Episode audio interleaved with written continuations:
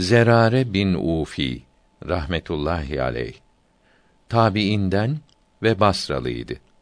Bir gün mescitte imamlık yapıp namaz kıldırırken meali şerifi, o sure üfürüldüğü zaman var ya, işte o gün zorlu bir gündür olan Müddessir suresi dokuz ila onuncu ayet-i kerimeleri okuyunca hemen düşüp vefat etti.